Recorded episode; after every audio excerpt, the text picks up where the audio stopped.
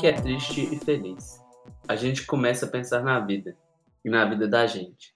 Uma vida que deveria ser assim: buscar a felicidade e mais nada. Olá, bem-vindos ao nosso humilde podcast intitulado Cineprimos. Aqui iremos conversar e papear sobre cinema e o meio audiovisual, tentando fazer alguma reflexão relevante para quem nos escuta e também para nós mesmos, quem sabe. Meu nome é Felipe Vignoli, eu sou estudante de cinema e aspirante a cineasta, e comigo aqui estão meus primos. Primeiramente, frango de brinquedo. Só deu para escutar o comecinho, mas é isso daí.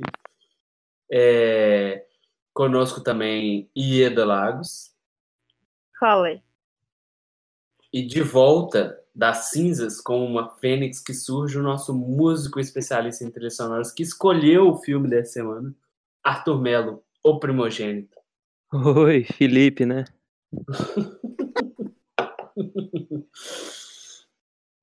ah, para o episódio de hoje, a escolha do primo, como eu falei, a escolha do filme, como eu falei, foi do primo, é, que queria muito que a gente falasse de cinema brasileiro, né? E escolheu esse longa que foi o longa de estreia do Marcelo Gomes, que hoje é um grande nome no cinema brasileiro e nordestino, que é o Cinema Aspirina e Urubus. que foi? Não, nada não. É que esse filme é tão triste. Triste? Eu acho feliz. É feliz, mas, mas é triste. A gente começa a pensar na vida e a pensar na vida da gente. Bom, esse filme ele é uma espécie de road movie, né, pelo sertão nordestino, que reúne vários elementos, eu acho que de um bom road movie. Tem muita bra brasileirice envolvida nele, ele é uma espécie de fic doc, né, desse diretor que é o Marcelo Gomes, que sempre faz filmes nesse estilo, eu acho, ou ele faz documentário mesmo, ou filmes nesse estilo. É, isso ajuda muito também a narrativa, né? Desse que é mais ficção mesmo, só que com essa pegada de, de realismo documental, que ajuda a trazer essa naturalidade cabulosa. Como sempre, a gente vai falar da primeira vez que assistiu, né? E agora, como que foi. É, eu acho que para a maioria daqui, tirando o primo, foi a primeira vez que a gente assistiu. Eu confesso que eu não tinha assistido, já assisti os outros filmes do Marcelo Gomes, mas não esse. É, e eu acho que o primo que tinha que começar, né? Ele que escolheu o filme, então, de sete, primo. Então, sinceramente, foi a primeira vez que eu vi esse filme. É, um dia eu tava no Netflix buscando alguma coisa para passar o tempo, aí apareceu esse filme. E eu botei, eu principalmente eu gostei, na verdade, por causa da estética meio pálida, com cheiro de paiol e, e a cor meio amarela. Isso me chamou atenção, porque eu gosto dessas coisas assim, igual você falou aí, de ser meio que um road movie abrasileirado, isso me chamou muita atenção. E ao longo do filme tem muita música de Carmen Miranda e essa galera assim dessa época que foi me chamando muita atenção também para gostar do filme. Tipo assim, a história não é das mais sei lá, que eu pirei pra caralho, mas tipo assim, é uma história bonita de uma sociedade de uma certa forma. Pena que o filme é de 2007. É, acho que a amizade do, do Johan e do outro cara que eu esqueci o nome poderia ter sido muito mais explorada. É... Mas acho que, tipo assim, pra mim veio muito mais com um filme de passar um, uma tarde à toa, um domingo, um sábado, sei lá, de quarentena, do que qualquer outra coisa. E como acho que foi um filme brasileiro que eu nunca tinha ouvido, nem visto falar, eu nem sabia quem que era Marcelo Gomes é, veio a calhar como uma coisa nova para descobrir. E isso que é a massa da, da Netflix, eu acho. Principalmente quando você vai na categoria de filme brasileiro, essas coisas assim, você vê coisas que você não vê nas grandes Tá crescendo, né? Inclusive tá tem um filme, tem um filme na Netflix que é A Cidade Onde Eu Envelheço, que é de uma professora nossa, que é um filme incrível, feito totalmente aqui em BH, sobre BH, é, que vale muito a pena assistir. É um filmaço dos filmes brasileiros aí. É, é a minha recomendação do dia. Pode continuar, primo, desculpa. Pois é, velho. Isso foi até um trem que eu pensei na aula quando a Marília falou isso. Se eu, se eu soubesse que o filme tinha ido pra Netflix antes, provavelmente eu teria indicado esse filme, porque realmente é um filme foda. Uhum. Só que como eu não sabia, eu não indiquei. Mas enfim. Isso que eu acho doido do Netflix, que às vezes você tá lá igual eu tava, eu não sou um cinéfilo, eu não fico procurando filme o tempo todo, tipo assim, eu vejo um filme por semana, basicamente, eu acho, por causa do podcast, principalmente. Mas é doido que, tipo assim, igual você tá na Netflix, igual, sei lá, eu, por exemplo, sou um consumidor de cinema médio ou medíocre. Você, tá procurando uma coisa nova e, e o que tem lá, a maioria das coisas não é a coisa que passa na Globo, na Record ou em Telecine, essas porra aí da vida. Tipo assim, é uma coisa nova, igual esse filme, por exemplo. E que bom que esse filme, por mais por mais que ele deixe a desejar, que bom que ele tá lá, saca? Essa que é a minha visão do cinema brasileiro. Uhum. Tá lá. Enfim. Eu acho que ele é muito importante até, tipo assim, por mais. é- Eu realmente acho que ele tem alguns probleminhas, assim, de, de narrativa, história. Só que na real eu acho que ele é muito. Ele, ele entrega tudo que ele propõe. Eu, da- é, eu tentei assistir ele uma vez há, há um tempo atrás e eu achei muito chato, assim, não tava na vibe de assistir o filme no momento. Uhum. E aí fui assistir agora e eu gostei muito mais, porque ele meio que entrega tudo que eu queria ver de um road movie. É, e tem alguns road movies brasileiros e tal, eu lembro só daquele A Busca do, com Wagner Moura. Tem Uhum. outros filmes road movie do brasileiro assim. Eu acho que esse filme para mim foi, foi realmente um dos melhores. Eu, eu, eu gostei do filme, Fraga. Eu não tava esperando que eu fosse gostar. Eu, eu tinha até achado tipo assim, não, mas tem tanto filme brasileiro bom. Por que que o prêmio escolheu esse? E aí agora eu entendi e faz total sentido. E sem falar que esse filme é muito importante porque ele foi um filme brasileiro que ganhou muito prêmio, Fraga. Tipo, ele foi selecionado para Cannes e ganhou prêmio em Cannes. Então ele meio que trouxe essa visão para o cinema nordestino e eu acho que ele foi um dos primeiros que fez isso. Eu acho que ele é um dos principais causadores de Pois é. transformar o cinema nordestino no que ele é hoje. que- Uma, uma coisa que eu fiquei pensando, velho, como que a gente mesmo boicota o nosso cinema, nossa música, nossas Nossa, plásticas, isso a gente faz o tempo todo, velho. Direto. Principalmente cinema. Principalmente cinema e música também, tipo assim, a gen- eu lendo as críticas desse filme, eu fiquei pensando, velho, o tanto que a gente é muito crítico com quem tá do nosso lado e faz a mesma coisa que a gente, só que o nosso Uhum. ego, nossa vontade de ser o, o único naquela coisa é tão grande que a gente não consegue perceber que se a gente, em vez de criticar e tentar observar e conversar e dialogar, a gente tem muito mais a acrescentar um com o outro. E acho que, tipo assim, o fato Uhum. desse filme de- deixar a desejar e a gente conseguir ver ele dessa perspectiva de realmente é um filme que deixa a desejar, mas o que que ele me diz que eu posso mudar nas coisas que eu vou fazer? Eu Uhum. E ele foi mudando. Marcelo Gomes foi mudando. Esse filme é o Pois é, primeiro filme e- dele. Ele foi evoluindo. É, o a- o cara que fez foi evoluindo, velho. Acho que, tipo assim, a crítica que a gente tem que fazer, igual toda coisa na vida, é construtiva, mas eu acho que é muito diferente da coisa de boicot, querer, boi, é, querer descer o pau nas pessoas, que isso acaba que prejudica a gente mesmo, Botafé, quanto, quanto brasileiros, mineiros, e com, Com ainda mais agora nisso, tipo assim, Cinemateca Uhum. tu- passando tudo que ela tá passando, Brasil Com passando certeza. por tudo que tá Uhum. passando, tipo assim, enfim. Demais. Não, é. Demais. Demais. Eu acho que é uma, eu acho que é uma, é, é um problema de identidade que a gente tem, sabe? Sabe aquilo que a gente pensa, tipo, psicologicamente, que às vezes é, pessoas têm transtorno de não se ver quando se olha no espelho? Eu O acho que a Brasil gente tem um pouco esse problema, sabe? Porque eu acho que a gente está tão acostumado com o material que vem de fora, né? Com as referências que vem de fora, com a arte que vem de fora, com a cultura que vem de fora, e com a nossa cultura que é valorizada lá fora, é a que é validada, sabe? Uhum. que a gente perde a referência de quem realmente somos nós e a gente não consegue julgar da mesma maneira. Tipo assim, de uma maneira de olhar como com identidade e julgar com identidade, e não com aquele preconceito mesmo, aquela coisa de olhar e falar, ah, pô, mas outro filme brasileiro, tipo, parado, não, não, não. Mas, tipo assim, entender o porquê que a gente usa esse tipo de narrativa, ou o porquê que a gente usa esse formato de direção que às vezes se repete. Enfim, eu acho que, tipo, tentar entender mesmo, decifrar é, como funciona a nossa identidade criativa, Uhum. não comparar demais. Acho que isso é um, é um Exatamente. problema. É, a gente valoriza muito o que vem de fora, né? O público em geral É. valoriza muito o que vem de fora. A identi- identidade, não do cinema, da música no Brasil, acho que agora que a gente está começando a perceber isso, você vê no cinema de, o tanto que, é, por mais que Bacurau divida muitas pessoas, mas ele é meio que um, uma Um marco. de um marco nisso, dessa percepção de, de solução da identidade que o Brasil viveu por muito tempo e agora a gente está conseguindo perceber. Você vê na música, com pessoas como Rico da Laçã, MC Tá, enfim.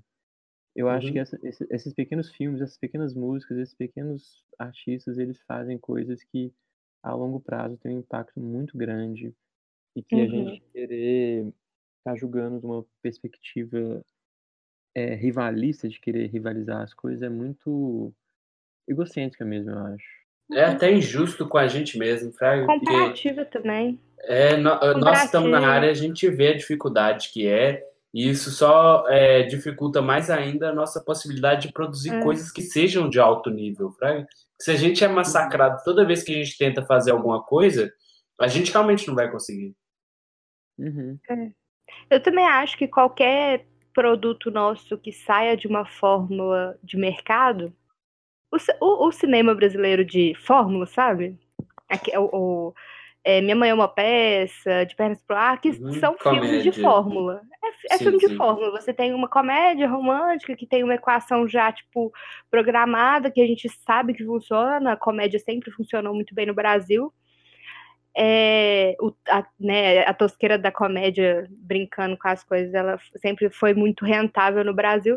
Então, tipo assim, pra mim, qualquer produto que consiga mercado fugindo da, da fórmula, já tem um mérito. Pra mim, Uhum. tipo assim, já, já tem mérito. Exatamente. Agora a gente foi bem longe, É, né? Calma Pois aí. é, Só dar uma segurada, deixa eu voltar aqui, deixa que eu falo agora. Vamos voltar para o filme específico, né? Eu acho que é muito difícil de não conectar as coisas, né? Mas mesmo assim, vamos tentar trazer o máximo que, que a gente puder desse filme específico. É, foi a minha primeira vez assistindo ele, como eu falei, eu tentei assistir ele há um tempo atrás e, e eh, tava, não tava na vibe assim, não tava conseguindo é, sentir mesmo o filme, assim, não tava na vibe de assistir. Só que agora o que eu fui pegar para assistir pro podcast foi bem foi bem interessante ver esse, esses primórdios assim desse como eles estão chamando agora, né, novo cinema brasileiro.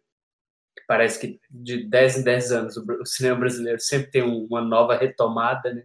Mas é, é, é interessante ver como que esse filme é, faz parte desse, desse estilo contemporâneo que, que a gente está produzindo. É, eu já falei bastante coisa, né, sobre é, esse estilo fic doc, esse estilo do Marcelo Gomes que eu gosto muito. É, o próprio Viajo porque preciso, volto porque te amo. É isso o nome do filme, né? Acho que é.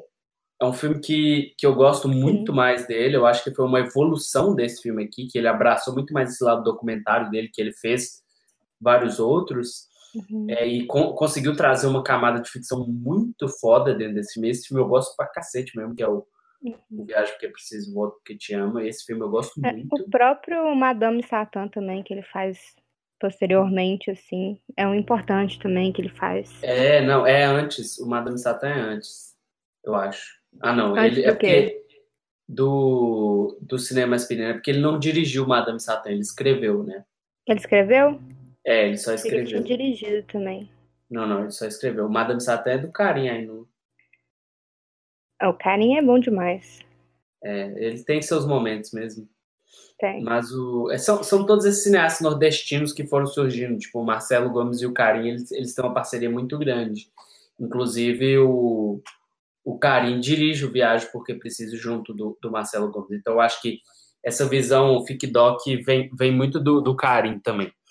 Eu gosto muito desses dois cineastas e eu acho que eles foram evoluindo muito junto com o nosso próprio cinema. O próprio cinema Aspirina e Urubus, eu acho que ele foi literalmente o que a gente está falando, que ele, ele colocou os fundamentos de como que esses cineastas trabalham. E ele, co- como ele recebeu muitos prêmios e, e muito reconhecimento internacional, quando a gente recebe um conhecimento internacional, o povo aqui valoriza, né? Porque tem que ir para fora para aqui dentro valorizar. É, eu acho que ele realmente foi muito importante para esse tipo de coisa. Ele é um filme muito bem estruturado, ele tem elementos de documentário e elementos de ficção até muito bem articulados. Eu acho que tem um outro momento em que, que peca um pouco na atuação. Acho que tem só um outro personagem assim, que eu não gostei muito. Mas os dois personagens principais são muito bons. É o, o João Miguel. Eu acho ele cabuloso. Ele é um dos melhores atores brasileiros para mim hoje em dia. Tipo assim, eu amo ele no estômago, eu amo ele em quase todos os filmes que eu já vi dele. Assim, ele é muito cativante. Ele combina muito com tem cenas que ele que ele ele encena com pessoas de verdade, né? Dá para você ver que são pessoas da região mesmo que eles foram gravar e que a naturalidade do, do ator ela, ela meio que equivale com a naturalidade da pessoa de verdade, Fraga. Tipo assim, eu fiquei muito impressionado com isso nesse filme, foi uma das coisas que mais me pegou. Junto com o ator alemão lá, o é, Peter, Peter Ketnaf, tô olhando aqui agora, Peter Ketnaf, que faz o Johan lá, que ele também tá muito bom. Eu acho que eles conseguiram encaixar uma pessoa boa para contracenar com o João Miguel. Assim, que é, o João Miguel tem muita brasileirice, né? Ele tem um jeito de falar brasileiro as falas dele são meio brasileiradas, assim. E eu amo qualquer filme é, brasileiro que traga muito dessa brasileirice. Esses filmes nordestinos trazem muito disso. É, eu acho que o, único filme é, dessa, dessa nova onda brasileira que não traz tanto dessa brasileirice assim, mas ao mesmo tempo traz, traz também, eu não sei porque me incomoda mais, seria o próprio Bacurau, Fraga. Esse é um filme que me incomodou um pouco mais essa questão, porque ele traz tantas referências de fora que ele se ele se apoia muito só no fato de se tratar do Nordeste, Fraga. Mas no geral ele nem nem tem tanta brasileirice assim. Isso isso é, é algo que me incomoda em Bacurau. Eu até gosto assim do filme, mas isso é algo que me incomoda que eu acho que foi foi algo que se perdeu, porque o Cinema Aspirina Urubus e o Viagem Porque Preciso são, filmes muito brasileiros e eu amo muito, muito isso neles. Uhum. É, o próprio Marcelo Gomes, depois também, os documentários dele são muito foda. Eu estou me guardando para para quando o carnaval chegar. Foi um filme que eu assisti num festival ano passado, agora, depois ele lançou no cinema. É, que isso, eu fiquei muito impressionado com o filme. Eu, eu, ele constrói um trem meio, meio Eduardo Coutinho, assim, muito interessante. Ele é um cara. Passou em Berlim esse filme, né? Tipo assim, ele é um cara foda. E eu acho que o cinema brasileiro tem nomes fodas. E o Cinema Aspirina e Urubus foi um filme que, que com certeza foi o precursor disso, então eu acho ele muito importante. Próximo. Ieda, que o frango vai chegar para meter o pau, então vai. Não, pois é. Eu também passei pela mesma situação. Eu acho que eu, esse é um filme. Acho que a gente tem que ir sabendo das nossas limitações ou é, sabendo do filme que a gente está indo assistir, né? É, eu acho que isso conta muito, porque a primeira vez que eu assisti, realmente, é, eu tive dificuldade de continuar. E eu realmente não terminei o filme. E aí eu voltei a assistir. E na verdade foi muito bom é, é o primo ter escolhido esse filme pra gente ver, porque eu não acho que eu ia tentar reassistir ele tão cedo, sabe? E foi, e, foi, e foi, uma surpresa muito boa, na real. Foi, foi uma surpresa mesmo, foi uma surpresa muito boa, porque eu lembrava dele de uma forma, e aí quando eu fui assistindo, eu senti uma conexão muito massa, assim, com os personagens, eu senti, tipo, que os personagens foram me cativando. Não sei também se era porque eu já, já assisti muitas outras coisas depois da primeira vez que eu tentei, e aí, tipo, ele, ele veio com mais suavidade, né? Porque, assim, eu não acho que ele é um filme suave, eu acho que nossos filmes nacionais nordestinos, eles, eles são filmes áridos. Eles são filmes de secura, são filmes de acidez, são filmes de personagens ácidos, são filmes de dificuldade. E que você vai, tipo, você tem que lidar com isso, sabe? Não é final feliz e, né, aquela coisa, assim. Apesar de eu achar, de eu, de eu gostar muito do final desse filme. Não, o final é Mas... feliz esse filme, eu acho. É, não necessariamente feliz, cada um encontra seu rumo, um fugindo, o outro atrás de algo, assim. Uhum. Mas eu, eu gosto muito dos dois personagens principais. Eu acho que assim, a química dos dois ela é realmente impressionante. Tipo, eu gosto muito do. Porque, na real, eu tava lendo o personagem do Ranulfo, ele é um personagem baseado num parente do Marcelo Gomes, assim, né, antigo, em que ele ouviu essa história, ele ouviu um relato parecido com o que aconteceu. E aí ele decidiu colocar isso no roteiro, e aí ele vai chamar o Karim e o Paulo Caldas. Me corrija se eu estiver errado, amor, porque. É isso mesmo. É isso mesmo. E.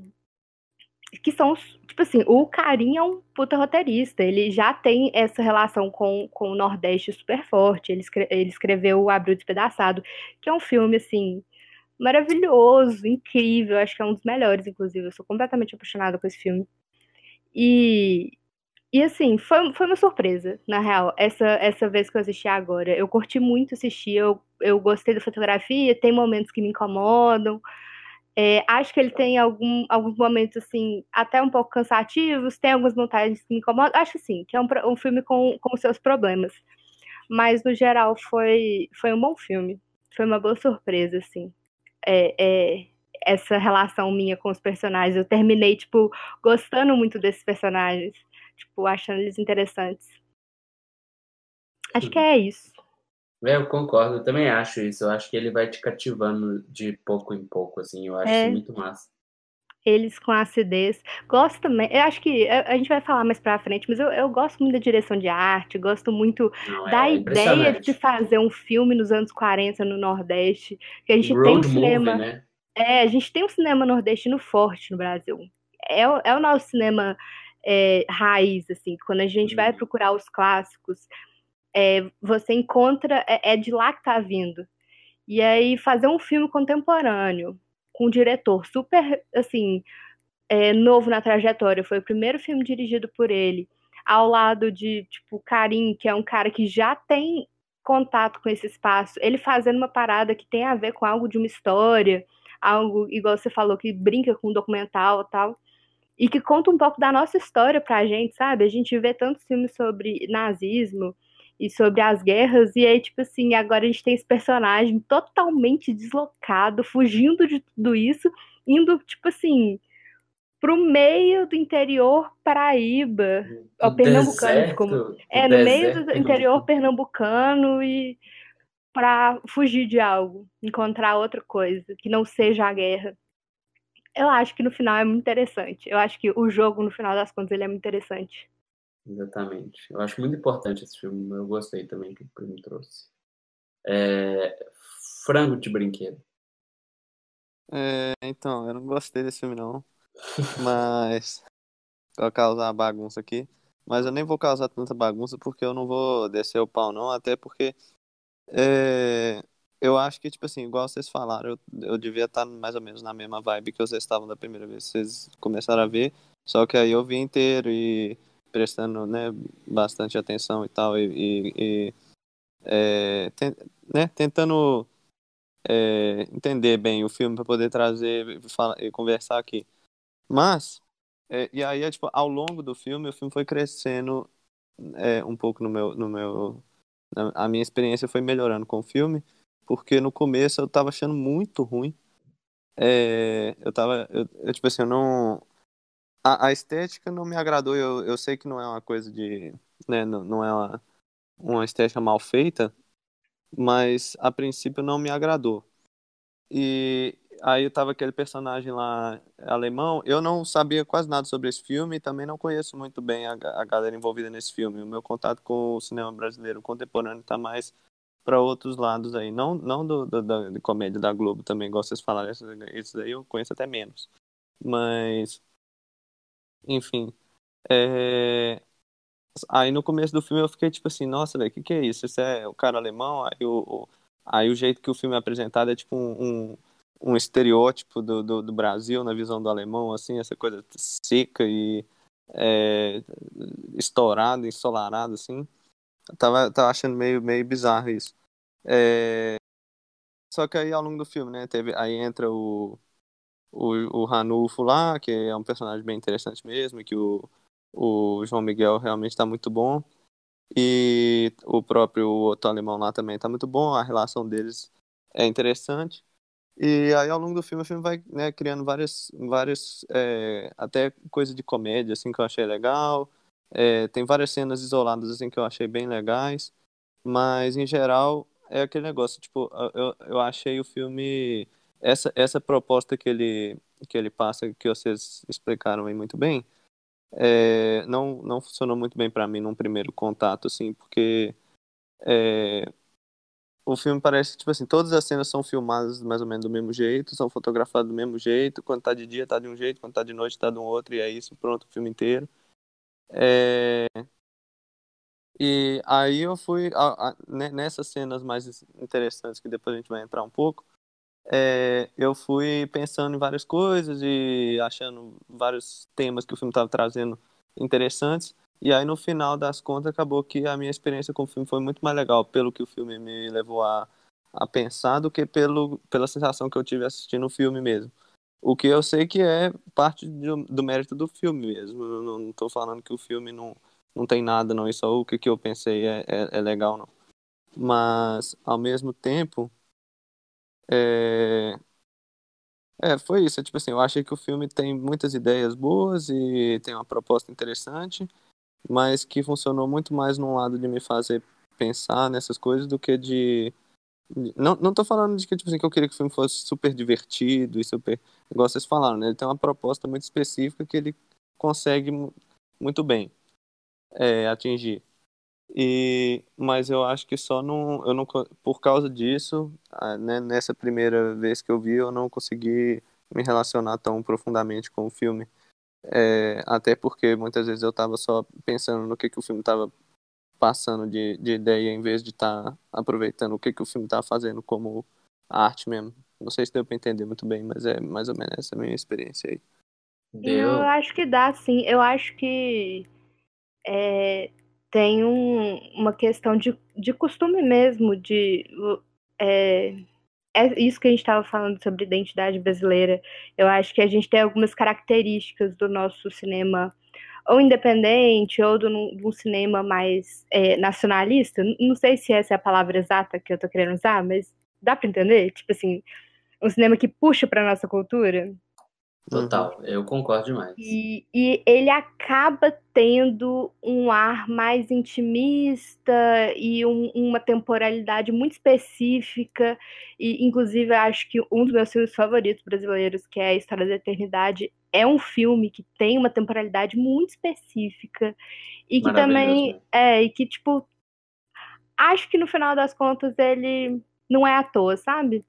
Mas eu acho que o, o, o, próprio acostumado ali, porque é. é. porque realmente a, a, primeira vez que eu assisti eu também, eu acho que eu não estava preparada para ver e não estava acostumada. Então, o tempo para mim eu acho que me incomodou, os tempos das coisas ele não me prendeu. Na segunda vez eu acho que eu já fui com um pouco mais de acesso assim, aberto e aí ele ele foi fluido na real. Foi bem fluido o próprio A História da Eternidade, eu acho que, que vem de, dessa onda que esse filme que começou a causar. Tipo, o, o Madame Satã aconteceu antes, alguns filmes assim aconteceram antes, mas o, o, o cinema aspirina ele ganhou muito reconhecimento internacional. Então, eu, eu acho que ele trouxe e ele tornou possível a produção de, desses filmes, igual o A História da Eternidade, A Febre do Rato, Cláudio Assis também, outros é, cineastas inclusive, né? Irandir Santos ali numa pontinha, numa pontinha do, do cinema Aspirina Urubu. Tá novinho. Tá novinho, velho. Mas é bom demais ver ele. Eu adoro ver ele em tela. Pra mim, ele aparece, ele, tipo assim. Sabe o que falam da Marilyn Monroe no cinema? Que, tipo, qualquer coisa que ela aparecia, ela ganhava cena? Pra mim, é, é Irandir Santos. Apesar é, de eu achar o. Qual que é o nome dele? João Miguel. O João Miguel, assim, realmente muito foda. Uhum. Não, é, é, é, O João Miguel e o Irandir Santos eu acho que são grandes atores do cinema brasileiro, assim. Eu, eu é. gosto muito dos dois. Gosto mais do Irandir também. É, inclusive, o próprio cinema do Kleber, eu acho que o mais potente dele, que é o Som ao Redor, é o Irandir que, que meio que protagoniza, né? Então ele meio que carrega aquele filme que eu gosto muito, que diz mais ainda sobre o contemporâneo, né? É um filme uhum. sobre Recife hoje em pois dia, é. né? Há uns anos atrás. Pois é, eu, eu, eu gosto, eu gosto, eu, eu achei muito foda esse filme, assim, ele. O, o tempo que ele decidiu rodar esse filme. Porque assim, se você, tipo, tira todas as, as sutilezas de fala ou de rádio, que óbvio que estão lá o filme inteiro, é, não necessariamente você sabe em que época está se passando, porque eu acho que a identidade visual que a gente tem no Nordeste, ela é, tipo, muito específica, seja de, né, dos anos 40, igual a gente viu, ou seja, de uma parada um pouco mais recente, se ele fosse passar nesse cenário árido que ele, que ele escolheu. Mas eu acho muito foda, porque, igual o primo tava falando, a trilha sonora é muito boa, velho. Eu é. adoro aquela trilha sonora, eu acho muito massa ele trazer esse cenário dos anos 40 aí, e essa, esses personagens que estão nesse cenário tão árido mesmo que eu falei. Você tem, tipo, dois personagens que estão em caminhos totalmente diferentes. Um que quer muito descobrir algo, encontrar algo, sair daquele lugar para ir para outro lugar e, tipo assim, sabe, quer algo diferente do que ele recebeu. Deixa eu só ler o resumo aqui, rapidão. Hum, Por favor. Porque aí a gente pode adentrar mais também e É, gente já mata isso talvez. Bom, em 1942, no sertão nordestino, dois homens se encontram e começam a vender aspirina pelas pequenas cidades do local. Johann, um alemão fugindo da guerra, e Ranulfo, um fazendeiro fugindo da seca, durante um percurso cheio de conversas e reflexões sobre a vida dos dois, cada um segue seu rumo em busca da própria felicidade. Aí, agora a gente pode total. seguir. Total. Quem, quem, quem, quem é Irandir Santos e quem que ele é no filme? Eu não. Bravo. Não, ele faz uma pontinha que ele não tem nem nome, coitado. Fé. Sou tipo. Ele é o- ele. Ele é o protagonista do, do Som ao Redor, ele é o do, do. Recentemente ele fez o Fim de Aqui, Festa. música. Ele é? Você sabe o, do, o filme Tatuagem, que tem uma música Volta do Johnny Hooker? E aí tem um Sei. clipe muito bonito com um cara carequinha, assim, de barbinha, que é o Johnny Sei. Hooker com esse cara. Aquele ele. cara é o Irandir Santos. Mas, mas no, no, no filme, ele fala. Qual, que horas que ele aparece? Qual que é? Quando eles Acho estão na é cidade, puteiro, quando eles estão na cidade que tem um empresário que quer comprar todas as aspirinas. Ah, tá. Ah, E aí Agora tem eu vi um- clipe, É entendi. É, tem esse cara que é tipo assim, é um dos, dos caras que trabalha pra esse, pra esse Uhum. Esse empresário aí. Aqui, mas o, a Ieda falou da, da trilha, um trem que eu tava pensando depois de ver o filme e eu lembrei agora, é que é muito doido o fato de ter um alemão é, no filme e um português, é que como se o Belchior e o Bob Dylan tivessem se encontrado, e tipo assim, tem muito espírito, esse espírito de road trip, filme de estrada, é muito Belchior e Bob Dylan mesmo, Botafé. Isso foi a primeira É coisa que eu vi nesse filme, porque Eu também pensei esse- nisso. Essa estética, velho, me lembra muito Bob Dylan, me lembra muito Belchior, velho. Porque, tipo assim, é Bota pura estética de viagem no interior do Nordeste, tipo assim, meio perdido. E eu tava, eu li a biografia do Belchior esse- nessa quarentena, o livro. e, Tipo assim, a capa do livro tem a cor do filme. Isso eu achei muito doido. Uhum. É, eu acho muito doideira como os dois eles ficam muito deslocados naquele espaço, porque, tipo assim, primeiro que realmente é um road movie, então você tá metade do filme dentro de um carro, né, rolando ali. A outra parte é ele se movimentando, levando o cinema para pessoas que nunca tiveram nenhum contato com o cinema, com a modernidade, com a aspirina, que é tipo, né, uma nova, um novo remédio, um novo achado e tal um alemão. Tipo assim, são coisas, são, acho que. é, como, é que, como é que eu posso falar? São elementos muito distantes, inesperados, que se juntam no meio de um caldeirão de Nordeste que a gente conhece, que também já é meio linear na nossa cabeça, sabe? Eu adoro quando isso acontece. Eu acho Uhum. bem doido. Eu gosto muito da proposta do filme, né? Tipo, ele é um filme sobre felicidade, é isso, Fraga. Tipo, ele não tem nada tão- muito complexo, assim. Os personagens têm certa complexidade, assim, tipo, do passado, da guerra. Mas é um trem meio, meio básico, assim. Ele não quer aprofundar nisso. Ele é um filme sobre a busca da felicidade. Eu acho muito honesto esse tipo de narrativa. Justamente por ela estar ligada à, à narrativa do road movie, que costuma trazer esse tipo de, de elemento, igual você estava falando, e é, eu acho que funciona muito. Por isso que esse, por isso que esse filme eu acho que ele foi tão reconhecido. Ele, é, ele entrega tudo que ele propõe.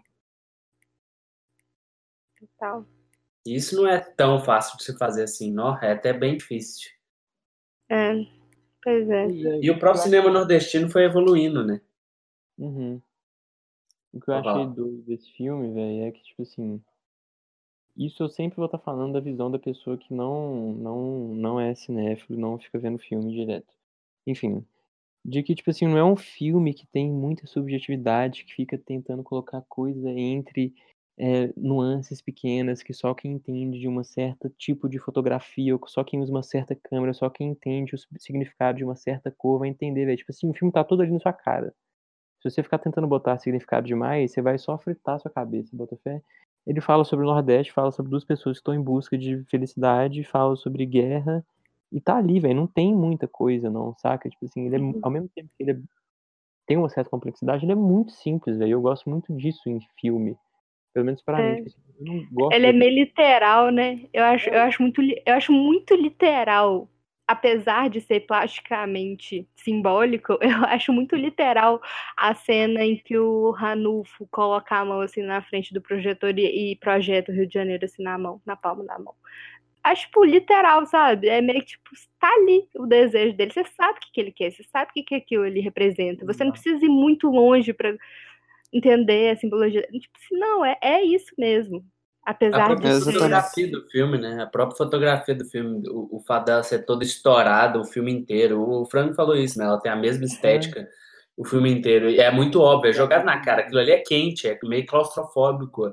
E é isso que é, e é, e é porque é porque é mesmo. Essa cena que a Ieda comentou também foi foi um dos, dos pontos do filme, assim, que eu, até ali, eu tava tentando dar altas viajadas ali, no que que o filme tava querendo dizer sobre o cinema e o poder do cinema, de comunicar tal, tal coisa, e, né, e aquela, a primeira vez que, quando, não sei se é a primeira vez, mas quando eles passam lá a propaganda da aspirina e aí a galera tá querendo voltar lá, e aí tem um que não quer saber de aspirina, só tá querendo voltar lá pra ver o filme, né, o, o- a propaganda, assim, que eles passam, Aí eu tava viajando pra caralho. Aí nessa cena lá dele projetando o rio na mão dele, foi quando eu, eu, eu fiquei mais nessa vibe também, igual o Ieda falou, de pegar as coisas mais literalmente e, e entender e admirar a simplicidade do que ele tá passando ali com algumas imagens chave, assim. Uhum. Achei isso legal também. É, eu acho ele tão literal que você tem aquela fala dele, né, quando o, o Johan tá lá é, desfalecido por causa da picada de cobre, ele conta da ida dele pro Rio de Janeiro, que é uma, mentira, mas que é, tipo, também uma verdade, que é o que a, a maneira com que o Nordeste é representado em várias, várias vezes, assim, né, tipo, o Nordeste só serve, serve para ser mocado, acho que é mocado que é a palavra que ele usa, né, para fazer é, brincadeira, para causar riso, para achar engraçado, tipo assim. E você tem dois personagens que eu acho eles muito ácidos, então eu acho que isso é tipo assim, é, é isso. A gente não é só isso também, né? Essa brincadeira nossa. É, bota fé. Isso está explícito também em vários diálogos, né? Tem várias vezes que o, o Johan chega e fala, nossa, mas você é ácido pro, pro Ranulfo lá. Ele fala isso que você tá falando. Pra... Ele tem um... O, o Ranulfo tem um diálogo com, com aquela, aquela mulher que, ele, que eles pegam, que ela pede carona, que os dois se apaixonam, assim, que ela fica encantada com o filme, que ela, acha, que ela fala que acha que o filme é bom, é justamente a, a, que ele fala que acha que o filme é ruim e ela fala que acha que o filme é bom, é, é um negócio assim. Que é justamente a É fala que eu coloquei. É o contrário, né? Exatamente. Que, que eu coloquei no início, tipo assim. Ah, o filme não tem que ser bom ou tem que ser ruim. Ele é, é um filme sobre a felicidade. Ele é, é isso daí. É, é a busca da, na nossa vida dentro da felicidade. Ele, ele diz sobre isso. E é justamente o que é o filme. Então, ele literalmente tem uma cena que é a proposta do filme. Ele, ele descreve. E, tipo assim, quando um filme faz isso, é, é, muito perigoso, né? Você, você meio deixar assim descarado. Eu acho que esse filme deixa tantas coisas descaradas que na hora que ele descara mais ainda, não fica ruim porque é a proposta dele. Eu acho que isso funciona nesse filme. É, bota fé. E além disso, dá pra viajar um pouco mais, de- pelo que ele, pelo que eles vão falando em todas essas cenas que eles, de certa forma, interagem com o cinema e com a, né, o, o jeito que o cinema tá afetando a galera lá, porque sempre eles chamam mais atenção pro, pro, pro cinema do que pra aspirina, né? É, igual eu falei, tem o cara lá que quer voltar lá pra poder ver o filmezinho da aspirina de novo e não pra comprar aspirina. Quando aquele cara lá quer vender as aspirinas ele também tá querendo não só vender a aspirina, mas vender o cinema que é usado para vender a aspirina. É, e tem, tem, tem toda essa, essa coisa de uma de o cinema como uma, uma forma de, de comunicar que de comunicar né numa, numa esfera da, da, da emoção e do reconhecimento ali, que aí você pode aplicar pro próprio filme de algumas formas, assim, e, e fica interessante. É massa isso também. É, eu acho que o filme ele é, ele é um filme, assim, nas suas devidas proporções, ele é um filme potente. Ele, Uhum. ele afeta, eu gosto disso. E principalmente no cinema brasileiro. Quase todas as narrativas, assim, são narrativas que focam muito nessa ideia da potência. Um filme que é muito parecido com esse, até que a gente falou no começo, é o próprio Cidade Onde, Onde Eu Envelheço, né? Que ele, cone- conectando o cinema Tá. nordestino e cinema mineiro, A Cidade Onde Eu Envelheço, ele é um filme sobre a busca da felicidade. É, é, são acho que duas mais- mulheres Eu que acho que estão mais sobre a lugar onde busca. elas querem ficar. É, Eu acho que mais sobre a busca da felicidade, tipo assim, para além, né? É, isso também, mas acho que o encontro de uma amizade entre dois personagens que são muito diferentes entre si, sabe? Esse encontro entre dois opostos, assim, que estão buscando coisas é, parecidas e diferentes, né? Tipo assim, indo para os caminhos inversos, né? Uma voltando, a outra chegando, ele, um procurando, o outro fugindo. Acho que tem esse Relações. encontro né? no meio do caminho, né? De dois personagens, dessa amizade que surge assim. É, o essa comparação é- tem disso. É, e essa comparação é até bem interessante, porque, como eu falei, esse foi um, esse, o Cinema Aspirina e tal, foi um filme que mais fez pensar do que, do que é, viver mesmo essa, essa potência que vocês estão falando, enquanto o Cidade Onde Envelheço foi ma- mais ou menos o contrário, porque eu também, né, é um, é um filme também que, que acho que ele funciona mais em, em todos os, os as possibilidades que ele oferece. E esse realmente também vou reiterar a sua recomendação aí também, porque esse Cidade Onde Envelheço eu já achei ele bem mais interessante e faz, sei lá, também faz mais parte do que da, da, da, da identidade de, do cinema brasileiro que eu sou mais familiarizado também. Show demais. Eu amo esse filme. Ainda mais que a Marília é uma fofa. Eu amo. ótima professora. Ah, e BH, né? Eu acho que é um pouco isso sobre identidade mesmo. A gente se vê naquele filme e a gente entende um pouco dessa vontade de ficar ou vontade de sair, né? Tipo, como os lugares eles conversam com a gente.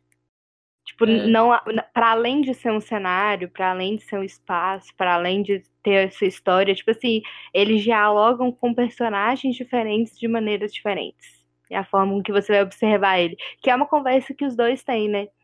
Que é o Ranulfo falando assim: ah, pra você tudo é interessante aqui. Você acha tudo interessante. Eu não acho nada interessante, eu só tô indo embora. E aí você tem aquele outro personagem que é o mais engraçado ainda pra mim, que é aquele que tá no meio do caminho, ele para, pergunta se tá indo ou tá voltando. E aí ele vira. Não, tô aqui mesmo. Vou ficar. tô ficando. Do nada. Eu acho isso Para. muito bom, sabe? Porque, tipo assim, não tem só o movimento, mas no meio daquilo ali também tem algumas pessoas que estão ficando e, e, tipo, tá tudo bem, sabe? Não necessariamente estão nessa busca. É um pouco Exatamente. isso, eu acho. Os personagens todo, todos que aparecem assim com a, a- a- com eles, né, e, e entrelaçam nesse caminho deles, eles estão meio que sempre buscando alguma coisa também, né? Estão É, indo para algum lugar. Isso é muito massa, assim. É um filme muito sobre essa busca. Todas as pessoas estão buscando alguma coisa ali. E sabe uma coisa que eu lembrei, que eu reparei no filme, eu achei interessante, assim, a escolha narrativa, a escolha de, desses personagens. Que tem dois personagens que entram no carro pra pedir carona. E é- o primeiro é o Ranulfo mesmo, e que aí ele pergunta, vem de onde? E aí a primeira coisa que o Johan pensa é tipo assim, ah, tô vindo da Alemanha. Não, não, essa viagem aqui, você tá vindo de onde? E aí tem a outra moça que depois ela entra e aí ela pergunta, você é o quê? E aí ele responde, alemão. Aí ela, não, de signo. E aí essa pergunta chave, assim, dos dois, eu acho que eles falam mais sobre os personagens e mais também sobre, tipo assim, ele não respondendo, porque ele não, res- tipo assim, ele só responde a do Ranulfo, ele não responde o signo e tal. Mas, tipo, você entende um pouco a- a- as direções dos personagens com uma construção de frase muito curta, sabe? Uma construção de pergunta e resposta muito curta ele- a gente consegue meio que colocar os personagens em alguns lugares. Eu, ach, eu achei isso muito interessante, essa escolha. Muito doido mesmo. Eu gosto muito disso no cinema em geral, né? de ser é, com poucas frases ou, ou, falas, você diz mais sobre o personagem que está falando do que sobre a coisa que ele está falando. Eu acho muito é muito é. bem construído. Eu acho que esse filme ele é bem articulado certinho, inclusive é o que torna o final tão potente, justamente todas essas buscas durante o filme inteiro, na hora que finalmente os dois personagens meio que fazem o que eles querem fazer, uhum. graças a, a, todos os deuses do universo, eles, eles conseguem. É, pois e, é. E é até meio gratificante, porque você fica meio chateado, assim. Eu, eu, eu senti isso na hora que tava assistindo, você fica até meio chateado que os dois estão se separando e tal, eles têm uma uhum. amizade tão massa. Só que, tipo, o, o Ranulfo, ele não queria ir pra Amazônia, Fraga. Ele fala o tempo todo pro, pro Johan lá que é, é, acho que é a melhor coisa para você é isso. Vai lá, lá vai ser ótimo para você. Lá você pode ficar escondido, é, não vai mudar nada o fato de você ser alemão, de você estar tá vindo de lá e tal. É, e o, o, o, que o João Miguel o filme inteiro quer, o Ranulfo o filme inteiro quer, é ir pro Rio de Janeiro. E é uhum. isso. Ele só quer isso. Mas aqui, só voltando no negócio do da pergunta, né, dele ser alemão, eu tava uhum. refletindo sobre isso, que, tipo assim, como é engraçado como esses personagens que só pedem carona para ele e que acabam criando algum vínculo com ele, né, que é o Ranulf e a mulher, eles não têm essa. Eles, na verdade, não se importam da onde realmente ele veio, sabe? Ninguém se importa se ele é alemão. O único personagem do filme que realmente se importa dele realmente ser alemão, né, nanana, é o, o, empresário, assim, bem entre uhum. aspas aqui, que é o, o cara que é o, né? que é o cara que é muito bizarro, porque ele tem aquele aquela conversa de tipo assim, eu não sou é, como é que ele fala com o Ranulfo, você lembra?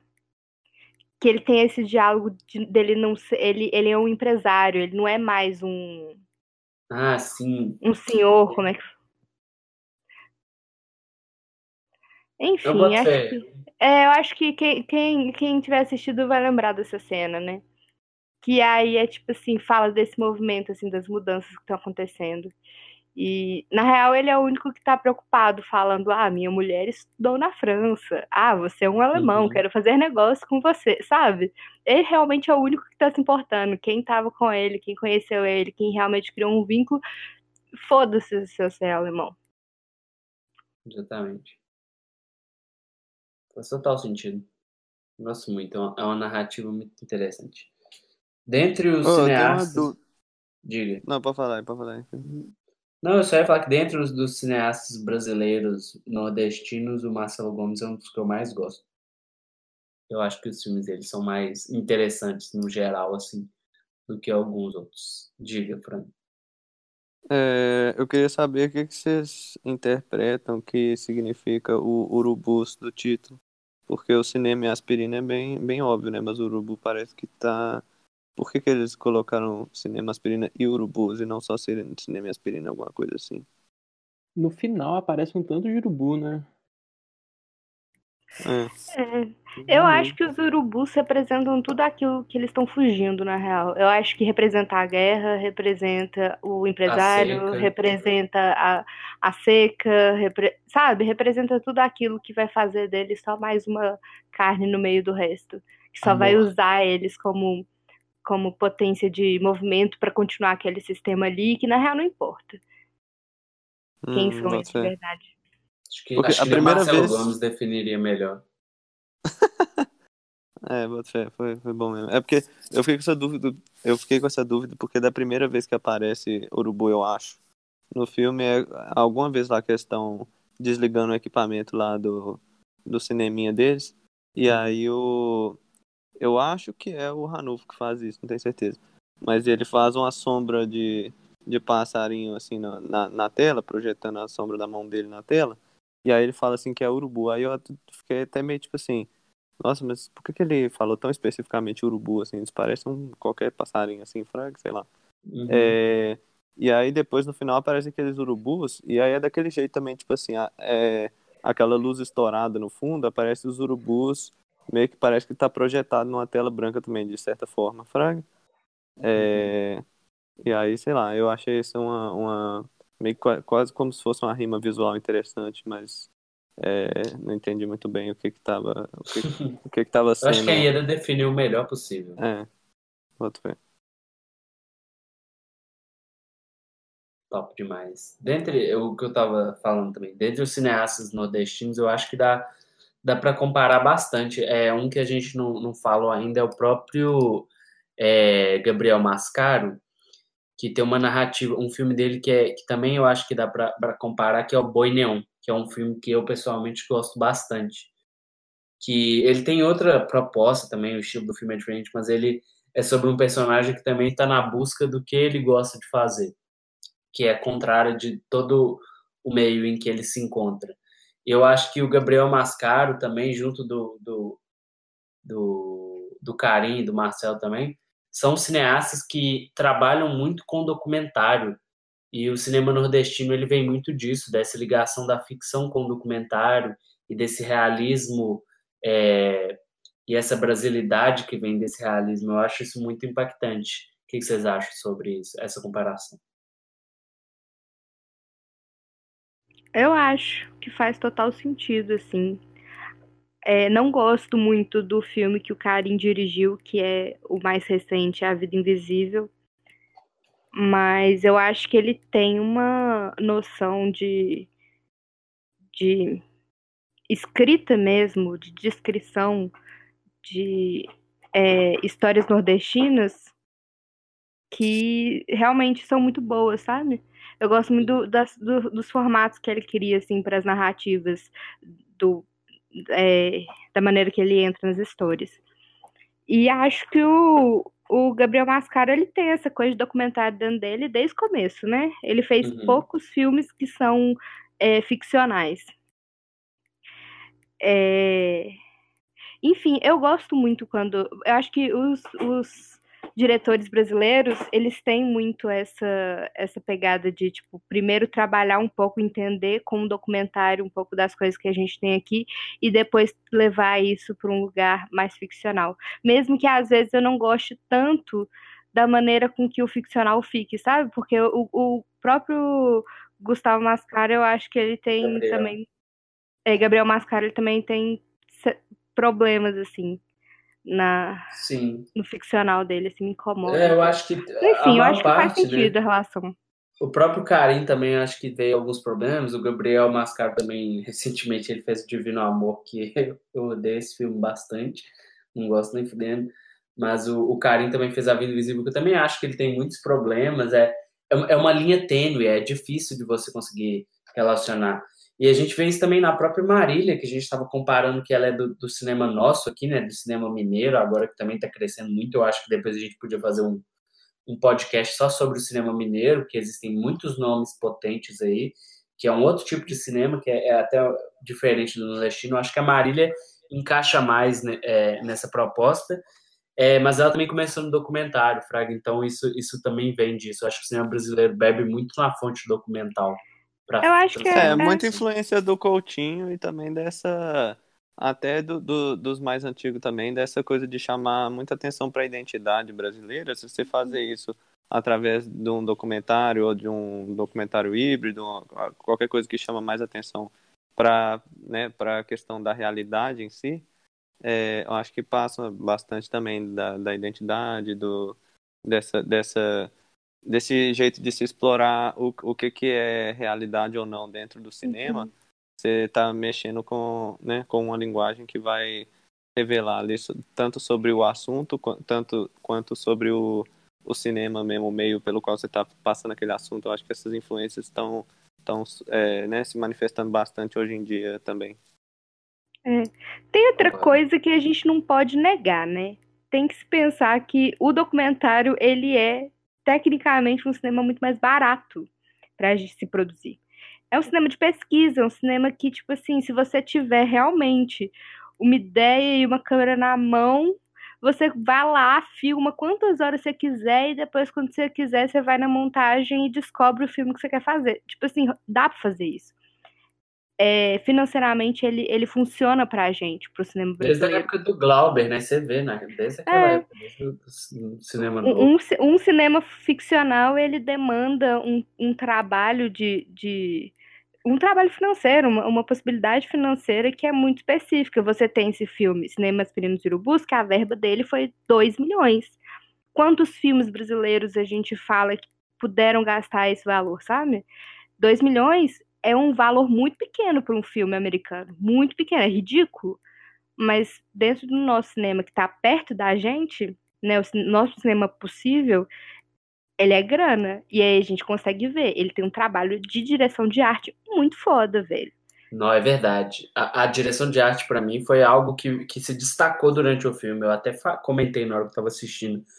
Eu achei muito impressionante a direção de arte. Não sei, eu acho que talvez todo o dinheiro do filme tenha ido para direção de arte.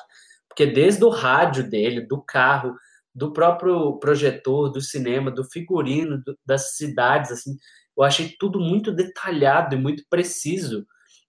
Algo que, que, quando você vai ver um filme de ficção brasileiro, assim, até hoje em dia mesmo, que é isso que você estava falando, Ian, é, às vezes na direção de arte que você sente essa falta de precisão, é, é, é quando você compara com o cinema de fora, é meio que o cinema brasileiro perde, assim, justamente pela falta de orçamento.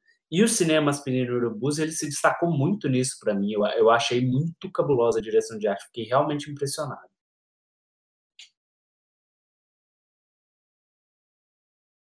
É isso?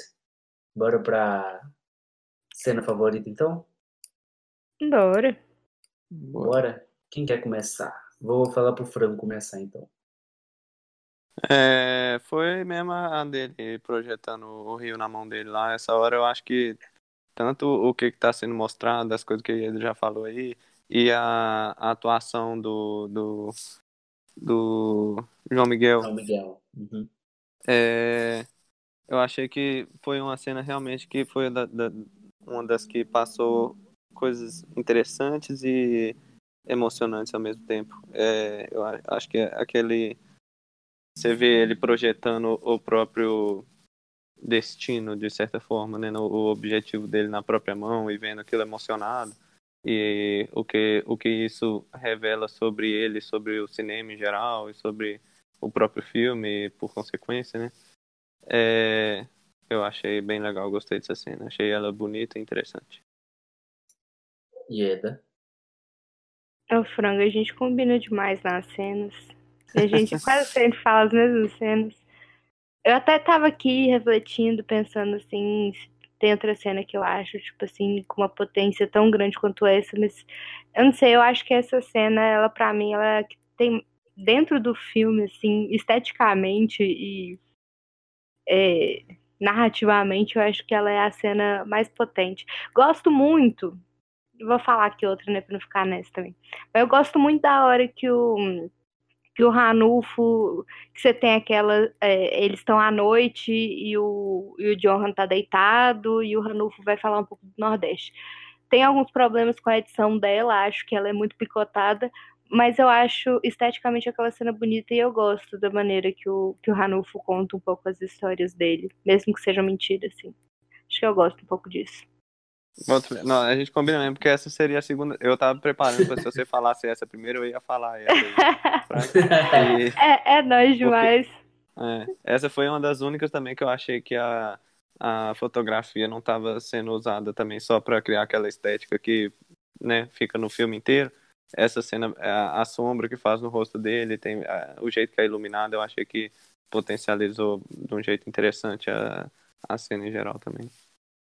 Tamo junto já que vocês falaram dessas daí, eu não ia colocar nenhuma das duas, então eu vou falar duas completamente diferentes. Eu amo muito a cena, tipo assim, foi a cena que eu acho que eu mais dei pau, assim, que eles estão é, comendo, almoçando, num, num barzinho, assim, e aí tem um velhinho lá muito engraçado, né? que eles começam a trocar ideia sobre a guerra nessa hora aí, que você entende um pouco mais do passado do Johan.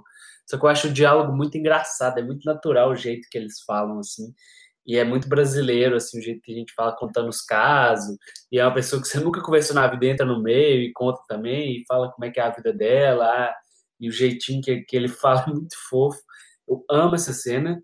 É, e o, o final do filme, que eu acho é, realmente acho que foi a parte que eu mais gostei, assim, de conceitualmente, que na hora que, que eu entendi que eu encaixei as peças e falei, é, o filme é sobre isso e é isso que tem que ser. Tipo, eu não, não vou ficar triste que essas duas pessoas não, não vão seguir juntas essa amizade, assim. Pra, cada um tá seguindo seu caminho porque é assim. E eu gostei muito do jeito que ela é filmada também. Eu gosto muito das transições que ele estoura mais a cena. Assim. Eu costumo não gostar de fotografias estouradas. É, várias vezes eu vejo um plano estourado assim, eu já fico meio com um rancinho. Só que esse filme eu gostei. Nem, não sei porquê, gostei. Achei interessante Esse- a proposta e gostei. É, esse filme foi usado, né, por- é por querer e tem uma, uma proposta estética muito específica para usar esse tipo de coisa. Eu acho que é por isso que ele não, não, não desagrada tanto, assim. É. Igual quando você tá vendo um filme de boa e tem um plano histórico. tem um plano histórico. Exatamente. Total. Apesar de eu achar que tem sim cenas que eu não gosto tanto. Eu acho que tem cenas que funcionam muito bem, mas eu ainda acho que tem algumas cenas que eu É. acho que o estourado ele ele parece mais é, conveniência do que realmente, Uhum. é, né? Enfim. Eu Aí acho que seria bem melhor pra tudo no filme se a, a- se de alguma forma o filme fosse mudando o jeito que ele é, sei lá, o jeito que ele conta aquela história ao longo do filme. Parece que, igual a Ieda falou, tem vezes que parece que tá usando aquilo só de conveniência mesmo, não parece que não tá servindo nada naquele momento específico. Parece que tá, tá servindo mais uma estética geral do filme mesmo do que a cada cena, não sei. Foi a impressão que eu tive um pouco. Concordo. Concordo com isso aí. Acho que talvez isso funcionaria. Seria uma coisa legal mesmo. Shop. Primo. Ou então, a cena que eu mais gostei foi de quando eles estão na rodoviária esperando o, o trem chegar. E aí o Johan vai esperar no banheiro, né? Pra fugir da polícia. E aí depois o. Qual é o nome dele mesmo, o brasileiro? Esqueci. Ranulfo. Ranulfo vai chamar o Johan lá. E é meio que uma despedida dos dois, velho, dentro da cabine do banheiro. Só que, tipo assim, eles olham no olho, meio tímido, meio travado. Não sei se foi isso, foi por causa da direção de atores que foi meio falha nessa hora, uma coisa meio tropeçada. Ou se é por causa de uma certa masculinidade que eles ainda não tinham explorado. Ou, sabe, tipo assim, a coisa de dois homens que, de certa forma, são muito fortes. Pessoas fortes, mas quando eles olham no olho nessa hora pra despedir, deixa muito a desejar, só que eu achei muito massa. Isso que diz muito, tipo assim, de uma construção social do homem, principalmente nessa época de ser meio pra trás em como ele demonstra um afeto e um amor com outros homens, amigos, bota fé que não é nada demais. Nada demais Com sentido assim, não, não tem mistério. Uhum, E Isso me atrai muito nessas narrativas também, essa questão da, é. da masculinidade sensível. tem. Isso o filme Uhum. inteiro tem. Mas essa hora me bateu muito forte, velho. E eu fiquei só esperando os dois dar um beijo, na real, mas não rolou. Infelizmente não rolou. Como, mas acho que esse, momento diz muito sobre amizade masculina, eu acho. Tipo assim, que às vezes a Uhum. gente reprime muita coisa e nesse filme. Pelo menos abriu mais um leque de possibilidades de expressar e não reprimir da forma como reprimiu antigamente, igual nesse filme, como eles reprimiram nessa hora. Porque às vezes a gente perde momentos lindos de despedidas e encontros que esses essas ordens imaginadas de masculinidade e o que quer que seja definem a forma como a gente se expressa. Nó, primo, falou bonito demais. Agora você mexeu com o coração. Concordo Te 100%. amo, primo, te amo. Também te Faz amo. uma música sobre isso aí. Oh, coisa linda. Mas tem que ser assim mesmo. Tem que deixar de, de ser amizade entre homens e virar primos. Ai, gente, quando, quando essa quarentena sair aqui, eu quero é um dia de bar pra gente gravar esse podcast ao vivo, entendeu? Tá vendo? É, bota fé. Vai ser Acabar com-. Acabar com a masculinidade de todo mundo aqui. vai, vai existir isso aqui não. Top demais. É, agora que viajamos adentro do cinema brasileiro, finalmente, é, semana que vem é, o filme é do Frango, não é Frango? Exatamente. Qual vai ser? No- Nos conte aí. O filme que eu escolhi pra gente falar semana que vem vai ser um filme que até, até dá pra relacionar com esse de maneiras um pouco interessantes. Que é o E Sua Mãe Também. Realmente o nome do filme é isso mesmo, muito engraçado. É, assistam o filme pra saber por que, que o nome é esse e pra escutar a gente falando aqui sobre Sua Mãe Também. Saímos do Nordeste brasileiro e vamos para o México, de Alfonso Cuarón. É isso. Exatamente. O nome desse filme- Maravilhoso. Ah, Latidade. A mensagem final desse episódio é valorize o cinema brasileiro, pelo amor de Deus. Por favor, ajude. Isso, a gente, é, a gente vai trazer mais filmes brasileiros, vão aparecer novos filmes brasileiros aqui. Filmes a gente vai mineiros, falar mais. filmes de Belo filmes Horizonte. mineiros. E é isso aí. Assista A Cidade Onde Envelhece no Netflix. Exatamente. Assista tudo que é filme brasileiro que você puder. É, tem vários que tem problemas, tem problemas, mas como a última frase de quanto mais quente, melhor nos diz, ninguém é perfeito. Então, nos, nos valorize, por favor. Eu, eu amo a todos e todos que- queremos amor também. É nóis. Beijos. Boa noite.